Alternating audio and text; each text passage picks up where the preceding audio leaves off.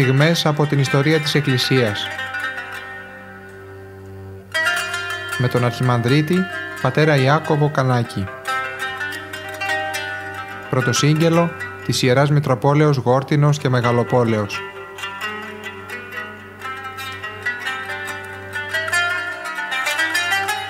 Αγαπητοί ακροατές, συνεχίζουμε τις εκπομπές μας από το βιβλίο Παύλος του Χόλσνερ στη μετάφρασή του, από εκεί το διαβάζουμε. Είμαστε στην πρώτη ιεραποστολική περιοδία του Αποστόλου Παύλου. Ε, έχει περάσει από το εικόνιο, πορεύεται στα Λίστρα και στη Δέρβη, στις δύο αυτές περιοχές. Όλα αυτά είναι στη Μικρά Ασία. Ήδη εκεί μπαίνουν οι βάσεις μιας ε, ωραίας, ε, ε, μπαίνουν οι βάσεις ωραίων εκκλησιών, ζωντανών εκκλησιών, οι οποίες η μία στηρίζει την άλλη. Οι Απόστολοι, ίσως με σύσταση των αδελφών του Ικονίου, έγιναν ευχαρίστως δεκτοί σε μια εβραϊκή οικογένεια, τη μόνη σχεδόν που έμεινε μέσα στην ιδωλολατρική αυτή πόλη. Είναι αξιοσημείωτο πως σε ένα τέτοιο περιβάλλον εξακολουθούσε να διατηρείται η ευσέβεια της Παλαιάς Διαθήκης μέσα στην οικογένεια αυτή της Ιουδαϊκής Διασποράς. Αυτή την οικογένεια την αποτελούσαν τρία πρόσωπα. Η Εβραία γιαγιά, η Λοής, η κόρη της η Ευνίκη, που ο ειδωλολάτρης σύζυγός της είχε πεθάνει, ο νεαρός Τιμόθεος, ένας πολύ ευσεβής νέος με σχεδόν κοριτσίστικα αισθήματα και τρυφερότητα όπως συμβαίνει καμιά φορά σε αγόρια που προστατευμένα από τη μητρική αγάπη μεγαλώνουν μέσα σε γυναικείο περιβάλλον. Και φαίνεται πως κάποια δηλία έμεινε στον Τιμόθεο σε όλη του τη ζωή. Παραπομπή στο, στη Β' προς Τιμόθεο, πρώτο κεφάλαιο, έβδομος στίχος. Ο πατέρας του μπορεί να ήταν κανένας Έλληνας ή Ρωμαίος υπάλληλος. Τέτοιοι μεικτοί γάμοι δεν ήταν σπάνιοι στη διασπορά. Μητέρα και γιαγιά είναι φανερό ότι ζούσαν με την ελπίδα για την παράκληση του Ισραήλ και από παιδί δίδαξαν στο αγόρι τους στην Αγία Γραφή. Οι γυναίκες είπαν στον Απόστολο ότι το παιδί δεν έχει ακόμα περιτμηθεί. Ο Απόστολος δεν έδωσε σημασία γιατί το βάπτισμα τα επανορθώνει όλα. Το νεαρό Τιμόθεο το συμπάθησε πολύ. Ακόμα όμως δεν ήξερε τι θα ερχόταν μια μέρα δεν ήξερε ότι θα ερχόταν μια μέρα που θα άπλωνε το χέρι του για να τον χειροτονήσει πρώτα πρεσβύτερο και έπειτα ύστερα επίσκοπο. Αυτή τη φιλική οικογενειακή ατμόσφαιρα επιδρά ενισχυτικά ύστερα από την μαύρη περίοδο του Ιουδαϊκού φανατισμού και δείχνει ότι παρόλα αυτά η θρησκεία της Παλαιάς Διαθήκης ήταν κάτι διαφορετικό από το λεγόμενο Ιουδαϊσμό που δεν ήταν τίποτα άλλο παρά μια εσφαλμένη εξέλιξη και κατάπτωση από τη μεγάλη γραμμή που είχαν χαράξει οι προφήτες. Αυτή η οικογένεια έγινε το πρώτο κέντρο συγκεντρώσεων της χριστιανικής εκκλησίας στα Λίστρα. Ο Λουκάς αφήνει να διαφανεί ότι η δράση των Αποστόλων ξαπλώθηκε και σε όλα τα περίχωρα. Σε αυτές τις οδηπορίες ο Τιμόθεος που ήξερε τον τόπο θα του στάθηκε ασφαλώς και συχνά σύντροφος και οδηγός. Ήταν ένα ωραίο προήμιο που ο Τιμόθεος σχεδόν διαρκώς βρίσκεται στο πλευρό του Αποστόλου. Όλα φαίνονται να πηγαίνουν καλά, ώσπου μια ημέρα ένα γεγονός έθεσε πάλι απότομο τέρμα στο έργο τους. Στην Ανατολή, η πύλη κάθε πόλης ήταν τόπος δημοσίων συναθρήσεων. Κατά τις αιτήσεις αγορές, και τις συνεδριάσεις των δικαστηρίων, καθώς και για τις βραδινές ψιλοκουβέντες. Μια μέρα ήταν εορτή του Διός με ετήσια αγορά. Η πόλη ήταν γεμάτη με χωρικούς από τα περίχωρα. Πολλοί ζητιάνοι τριγυρνούν εδώ και εκεί. Τα σκαλοπάτια των ναών και των σπιτιών τα προτιμούν οι ανάπηροι και οι Απόστολοι αντιλήφθηκαν ότι ήταν ευκαιρία για κήρυγμα και άρχισαν να κηρύττουν σε ένα πολυάριθμο πλήθος. Ανάμεσα στους ακροατές του Παύλου βρισκόταν ένας χολός που ποτέ του μέχρι τότε δεν είχε μπορέσει να βαδίσει, να περπατήσει. Τα στοχαστικά μάτια του τα είχε στυλωμένα με νοσταλγία πάνω στον Απόστολο σαν σε μια ουράνια οπτασία. Ίσως ο Απόστολος Παύλος να κήρυτε για τον Ιησού, τον ιατρό των ασθενών, τον βοηθό σε κάθε ανάγκη, για τη μεσιανική προφητεία που έλεγε πως με την εμφάνισή του τυφλοί θα δουν, χολοί θα περπατήσουν. Τότε στα μάτια τους σακατεμένου λάμπει ένας κόσμος ελπίδας και φαίνεται πως δεν περιμένει πια τίποτα άλλο παρά το λόγο που θα τον σώσει. Το στυλωμένο βλέμμα του και η πονεμένη έκφραση ενοχλούν τον Παύλο στην ομιλία του. Ξαφνικά τον πλημμυρίζει η ιερή φλόγα, διακόπτει το κήρυγμά του, συγκεντρώνει τα βλέμματά του και όλη τη δύναμη της ψυχής του επάνω στον άνθρωπο που είχε ανάγκη να θεραπευτεί και κάνοντας μια προστακτική χειρονομία του φωνάζει «Ανάστηθη επί του σπόδα σου ορθός». Σαν να τον έσπρωγνε κάποια ανώτερη δύναμη γεμίζοντας όλους με έκπληξη πήδησε πάνω και άρχισε να βαδίζει. Έχουμε ένα παράλληλο γεγονός προς την ίαση του χολού από τον Πέτρο που προκαλεί την προσοχή. Η ίδια η Αγία Γραφή ξέρει ότι εδώ συναντήθηκαν από τη μια μεριά δυνάμεις χαρισμάτων του Αγίου Πνεύματος και από την άλλη εγκατάλειψη σε αυτές με πλήρη εμπιστοσύνη. Αλλά με την απλή υποβολή δεν μπορεί κανείς να εξηγήσει το θαύμα.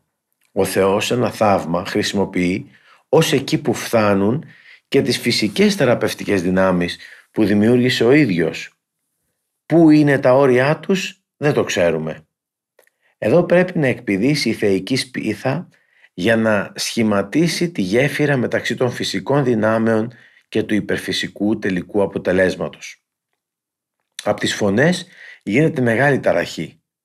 Ο ανάπηρος κινεί στον αέρα τα δεκανίκια του και τα έχει σχεδόν χαμένα από τη χαρά και από την ευγνωμοσύνη. Είναι γνώρισμα της ιστορικής ακρίβειας το γεγονός ότι ο Λουκάς μας αναφέρει πως οι άνθρωποι από θαυμασμό άρχισαν να μιλούν στη διάλεκτό τους και να φωνάζουν ο ένας τον άλλον το απίστευτο «Οι θεοί ομοιοθέντες ανθρώπεις κατέβησαν προς εμάς» και γνωρίζουν ήδη αμέσως και ποιοι είναι οι θεοί. Ο αιώνιος οδηπόρος, ο Ζεύς, με τον αγγελιοφόρο του τον Ερμή κατέβηκε για να επισκεφτεί το λαό του. Ο Βαρνάβας με το υψηλό του ανάστημα, τα βαθύ χρωμαγένια του και τα σκούρα μαλλιά του δεν μοιάζει με το Δία που το άγαλμά του βρισκόταν μπροστά στην πύλη. Αυτός αρμόζει να σιωπά γιατί η σιωπή εκφράζει τη μεγαλοπρέπεια του Θεού. Αλλά τότε ο κοντός, ευκίνητος και ομιλητικός Παύλος δεν μπορεί να είναι άλλος παρά ο Ερμής. Η διάκριση ανάμεσα στο μεγα... μεγαλοπρεπή τον κυρίως Θεό και τον εργαζόμενο και δημιουργικό, τον δευτερεύοντα Θεό, είναι μια έννοια βαθιά ριζωμένη στο ανατολίτικο πνεύμα. Είναι εικόνες και παραστάσεις από τη ζωή του βασιλιά και των υπουργών του που τις χρησιμοποίησαν για τους θεούς. Κατά τις ιδέες τους, στον ανώτατο Θεό ανήκει η γαλήνη, αιωνιότητα και μεγαλοπρέπεια, ενώ η δράση και η εργασία είναι έργα του δημιουργού Θεού, που είναι κατώτερος από τον ύψιστο και του αγγελιοφόρου των Θεών. Αμέσως ειδοποίησαν και τον ιερέα του Δία και στη στιγμή μια πομπή με αυλούς και με τάβρους στολισμένους με στεφάνια προχωρεί προς την πύλη της πόλης γιατί πρόκειται να προσφέρει θυσία στους δύο θεούς εμπρός από τον ναό του Διός. Οι Απόστολοι τίποτα δεν είχαν καταλάβει από όσα έλεγε ο κόσμος. Τώρα όμως μπαίνουν στο νόημα που έχει αυτό το προσκύνημα. Ο Παύλος και ο Βαρνάβας ορμούν μέσα στο πίθος για να ανακαλύψουν, να αποκαλύψουν το λάθος. Άνδρες, τι ταύτα πείτε. Και εμείς ομοιοπαθείς εσμέν, οι μήν άνθρωποι, ευαγγελιζόμενοι μας από τούτον των ματέων επιστρέφει. Ένας σημερινός ιεραπόστολος πιθανώς θα, φαινόταν, θα φερόταν διαφορετικά. Με χαμόγελο θα εξηγούσε στους καλούς ανθρώπους το λάθος τους και δεν θα τους έκανε εκείνη την ώρα κήρυγμα για την ουσία του Θεού που είναι πνεύμα. Αλλά μέσα στο εβραϊκό αίμα του Παύλου και του Βαρνάβα υπάρχει μια τρομερή αποστροφή για κάθε υδρολατρεία. Εκείνη μάλιστα την εποχή περιόδευαν τη χώρα κάτι απατεώνες όπως Απολώνιος, ο Τιανεύς που έκαναν τάχα θαύματα και άφηναν να τους λατρεύουν ως θεούς και να τους προσφέρουν θυσίες παριστάνοντας ότι είναι θεοί μεταμορφωμένοι σε ανθρώπους. Τα τίανα δεν είναι πολύ μακριά από εδώ και ο Χριστός είχε έρθει για να καταργήσει κάθε απάτη. Το καθ' αυτό εκ του προχείρου κήρυγμα του Αποστόλου απέτυχε εντελώς το σκοπό του. Ο Παύλος και ο Βαρνάβας πιθανώς δεν μπορούσαν να καταλάβουν την πρωτόγονη ψυχολογία αυτού του απλοϊκού λαού όπως πάνω κάτω εμείς δεν μπορούμε να ψυχολογήσουμε μια φυλή κανιβάλων ενός νησιού της μακριάς θαλάσσης. Είναι επικίνδυνο να παίρνει κανείς από το λαό που μένει πάντοτε ένα μεγάλο παιδί το παιχνίδι του ή να του αρνείται μια αγαπημένη του ιδέα που με αυτήν έπλαθε ανοησίες. Ο απλοϊκός λαός είναι συνήθως καλόκαρδος και ακίνδυνος ως τη στιγμή που ξαφνικά μια παρεξήγηση ή μια δημαγωγία εκ των έξω του ξυπνά, μισοκιμισμένα φυσικά ένστικτα που ζητούν να εκραγούν. Είναι επικίνδυνο να ονομάζει κανείς μέσα στη γεμάτη δυσυνδαιμονία έξαψη του ανοησίες τις τρελές του ιδέες. Είναι κίνδυνος να δείξει κανείς ότι είναι γελίο να θέλει να λατρεύσει έναν άνθρωπο. Η διάθεση όμως άλλαξε. Αν δεν είναι θεοί, τότε είναι μάγοι. Τρίτη λύση δεν υπάρχει για αυτούς τους ανθρώπους. Τώρα δεν χρειαζόταν άλλο παρά να έλθουν τίποτα Εβραίοι από το εικόνιο για να ανασκαλέψουν τη φωτιά και η καταδίκη θα ήταν έτοιμη. Και αυτοί πράγματι ήρθαν σαν θύελα. Φυλαχθείτε από αυτούς, είπαν. Αυτοί είναι δύο επικίνδυνοι απατεώνες, μάγοι και εγκληματίες, που παντού τους λιθοβολούν και τους διώγνουν. Αν εσείς τους ανεχθείτε, θα έχετε να κάνετε με την οργή του Δία. Και οι ευκολόπιστοι κάτοικοι των λίστρων πρόθυμα άκουσαν τις εβραϊκές συκοφαντίες. Όταν ο Παύλος, ύστερα από μερικές μέρες προσπαθεί πάλι να μιλήσει, νιώθει τα πνεύματα αλλαγμένα. Μία εχθρική διάθεση γεμίζει την ατμόσφαιρα. Βροντερές φωνές και σφυρίγματα ακούγονται. Η μάζα που προχωρεί εναντίον του ρίχνει πέτρες πάνω το κεφάλι του. Μια μάλιστα μητερή τον πετυχαίνει στο μέτωπο και μια γραμμή αίματος αυλακώνει το πρόσωπό του καταματωμένος πέφτει κάτω. Τον καταπατούν με τα πόδια τους και ένα χαλάζι από πέτρες τον καταπλακώνει. Τα μάτια του έκλεισαν, αλλά το πνεύμα του με τη γρηγοράδα της αστραπής του ζωγραφίζει ζωηρά την εικόνα ενός άλλου λιθοβολισμού που ο ίδιος έλαβε μέρος και ένα πρόσωπο σαν να ήταν αγγέλου σκύβει από πάνω του. Ο Παύλος το αναγνωρίζει και αναπνέει «Στέφανε, είσαι ευχαριστημένος μαζί μου. Ξεπλήρωσα το θάνατό σου». Αυτό ακριβώς ήταν ο κρυφός πόνος της ζωής του. Και ακούει μια φωνή που του λέει «Θέλω να του δείξω ότι πρέπει να πάσχει για το όνομά μου». Μια πετριά ακόμα πιο δυνατή, μια κλωτσιά και η εικόνα χάνεται από το πνεύμα του. Μερικά χειροδύναμα παλικάρια τον σέρνουν σαν νεκρό έξω από την πύλη της πόλης και σαν ψοφίμι τον πετούν δίπλα από το δρόμο. Ο Βαρνάβας που αυτή την ημέρα θα κήρυται ίσως κάπου αλλού καθώς η οικογένεια του Τιμοθέου άρχισαν να έχουν μία άσχημη προέστηση καθώς ο Παύλος δεν ερχόταν στο σπίτι. Σε λίγο έμαθαν από κάτι κατατρομαγμένους χριστιανούς τι είχε συμβεί.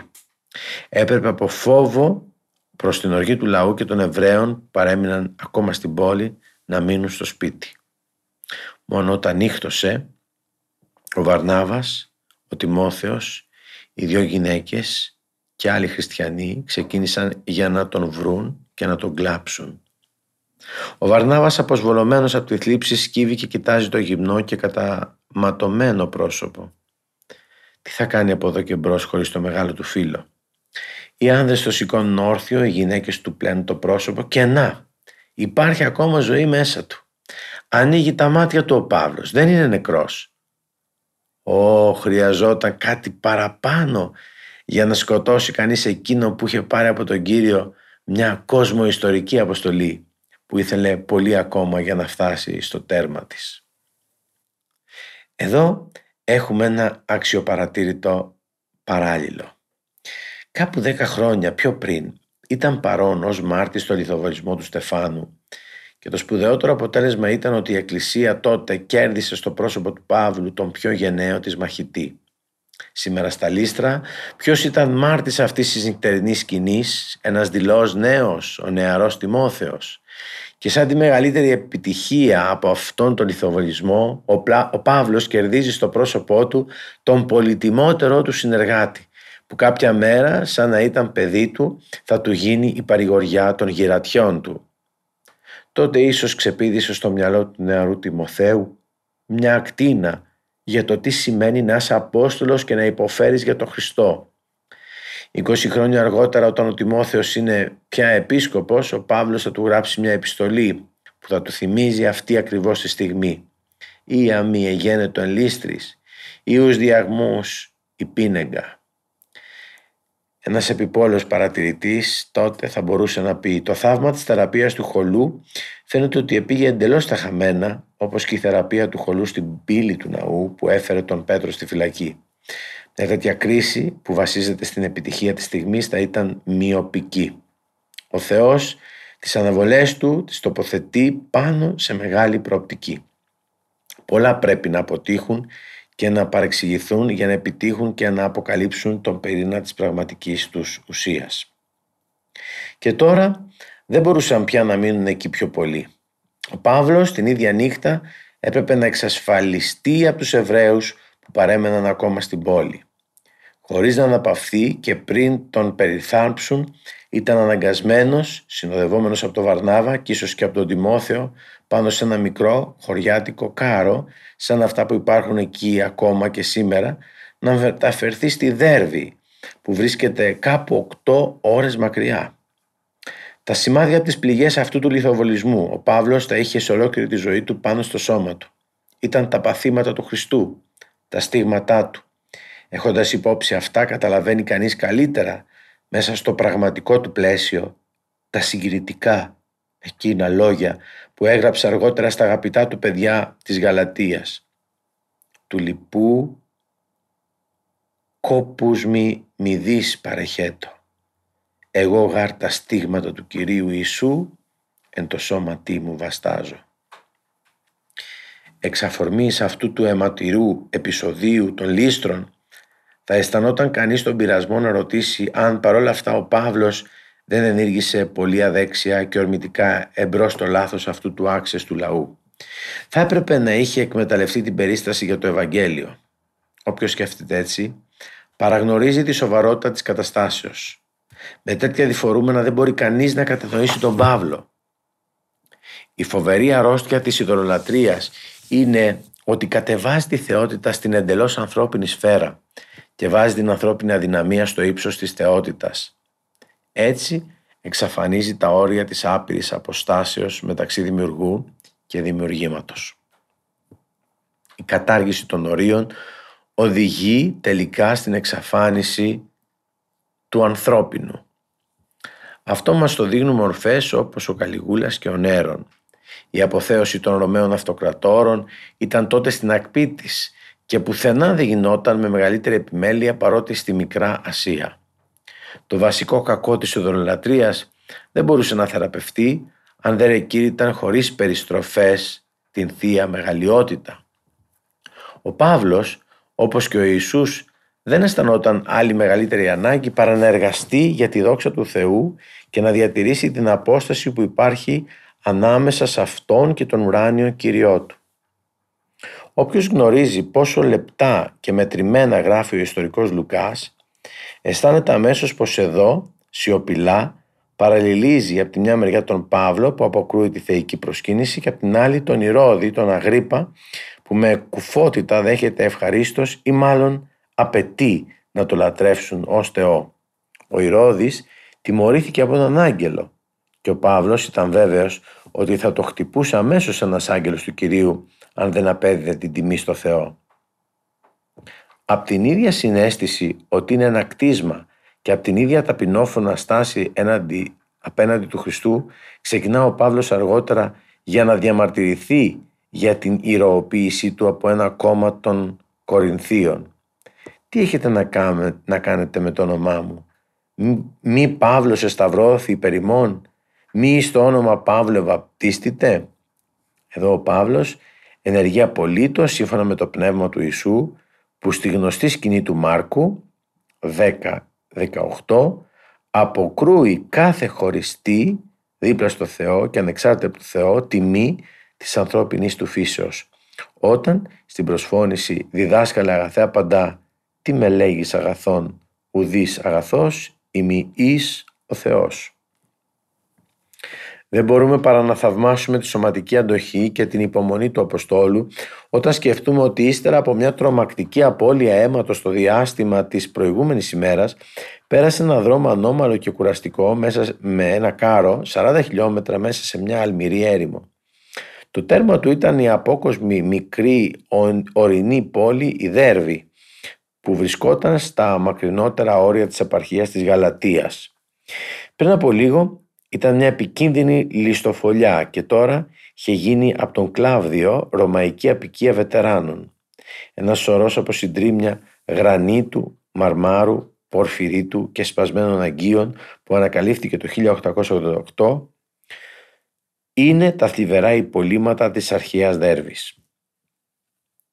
Οι Εβραίοι αντίπαλοι που θεωρούσαν τον Παύλο πεθαμένον δεν τον καταδείξαν πιο πέρα και έτσι οι δύο Ιεραπόστολοι μπορούσαν με την ησυχία τους να ιδρύσουν σε αυτή την επαρχιακή ειρηνική πόλη μία εξεθνών χριστιανική εκκλησία. Επειδή αργότερα βλέπουμε έναν κάποιο Γάιο να είναι μαθητής και συνοδοιπόρος του Παύλου, είναι πιθανόν ότι ο Παύλος και ο Βαρνάβας φιλοξενήθηκαν στο σπίτι του. Ο Παύλος επειδή ήταν σε αθλία κατάσταση, ασφαλώς έπρεπε να μείνει στο κρεβάτι για πολύ καιρό. Εάν κανείς θέλει να ορίσει με βεβαιότητα πότε πέρασε την αρρώστια που αναφέρει στην προ επιστολή, μπορεί να υποθέσει ότι πρόκειται για αυτήν εδώ. Το κρεβάτι του Παύλου έγινε και εδώ ένα ευλογημένο ορμητήριο για ιεραποστολική δράση. Έτσι και η χριστιανική εκκλησία της Δέρβης, όπως και οι τρεις άλλες της Γαλατίας, γεννήθηκε με πόνους. Αυτή την πνευματική γέννηση υπονοεί ασφαλώς ο Παύλος όταν αργότερα γράφει στους Γαλάτες που οι Ιουδαϊκές μηχανογραφίες απειλούσαν την πίστη τους «Τεκνία μου, παιδιά μου, ους πάλι νοδίνω, άχρης ου μορφωθεί Χριστός εν ημίν». Αλήθεια. Ήταν κουραστικό να οδηγήσει κανείς προς την ελευθερία των τέκνων του Θεού αυτούς τους απλοϊκούς ανθρώπους που κάτω από τα ασθενή και πτωχά στοιχεία της δυσθυμονίας τους της αστρολατρίας ζούσαν στην πνευματική δουλεία και αποτελούσε γεγονός γεμάτο δυνατούς πόνους όπως ήταν μια μητέρα από το σκοτάδι των μυτικών σπλάγνων φέρνει το παιδί της προς το φως.